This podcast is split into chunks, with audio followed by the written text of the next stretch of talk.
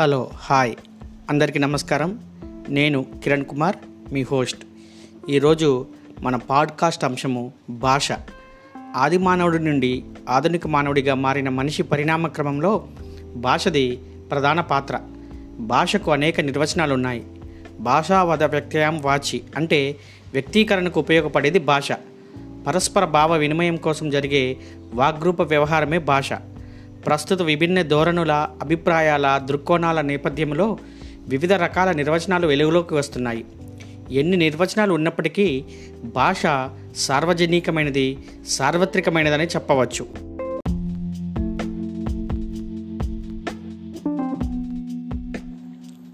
మానవ వికాస పథంలో భాష ఒక ముఖ్య భూమిక పోషించింది అనడంలో ఎటువంటి సందేహం లేదు. భాష అనేది సార్వత్రికం అని ఇందాక చెప్పుకున్నాం కదా?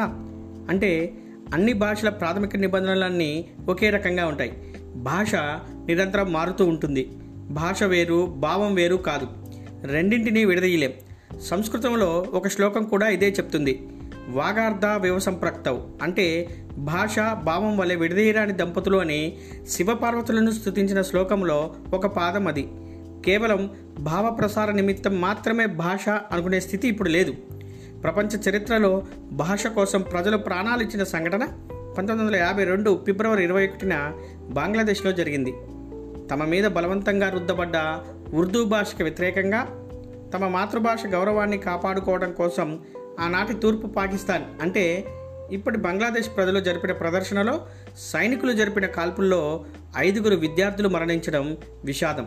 ఆ సంఘటనకు నివాళిగా యునెస్కో ఫిబ్రవరి ఇరవై ఒకటిని అంతర్జాతీయ మాతృభాషా దినోత్సవంగా జరుపుతుంది. ఒక దేశాన్ని నాశనం చేయాలంటే ఆ దేశానికి చెందిన భాషను మొదట ధ్వంసం చేయాలన్నది మధ్యయుగపు నమ్మకంగా ఉండేదట. దానివల్ల ఆ ప్రజలు తమకు మాత్రమే చెందిన సంస్కృతిని చరిత్రను కోల్పోతారు. తద్వారా వారి పతనం సులువవుతుంది. ఎందుకంటే చరిత్ర దాగి ఉండేది భాషా వ్యవహారిక రూపాల్లోనే. భాష అంతమైన తర్వాత ఆ దేశ ప్రజల చరిత్ర అంతమవుతుంది. విజేతల చరిత్ర విజేతల భాషలోనే పొందుపరచబడుతుంది. ఈ రకమైన పరిస్థితి ఈనాటికి మనం కొన్ని సందర్భాల్లో చూడవచ్చు. భాషకు సంబంధించిన నిర్ణయాలు ఏవైనా మార్పునకు గురి అవుతున్నట్లు అనిపించినా వెంటనే అది తమ సంస్కృతిపై దాడిగా ప్రజలు ఆందోళనలు చేయడం మనం గమనించవచ్చు.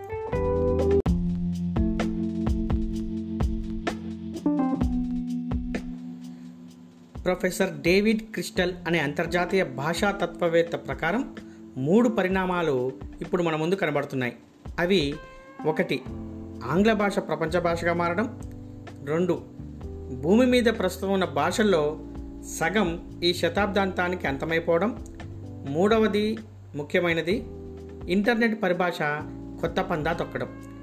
ఇంటర్నెట్ ప్రజల స్థానిక భాషలను పరిపుష్టి చేస్తుందా నాశనం చేస్తుందా అర్థం కాని పరిస్థితి వచ్చేసింది.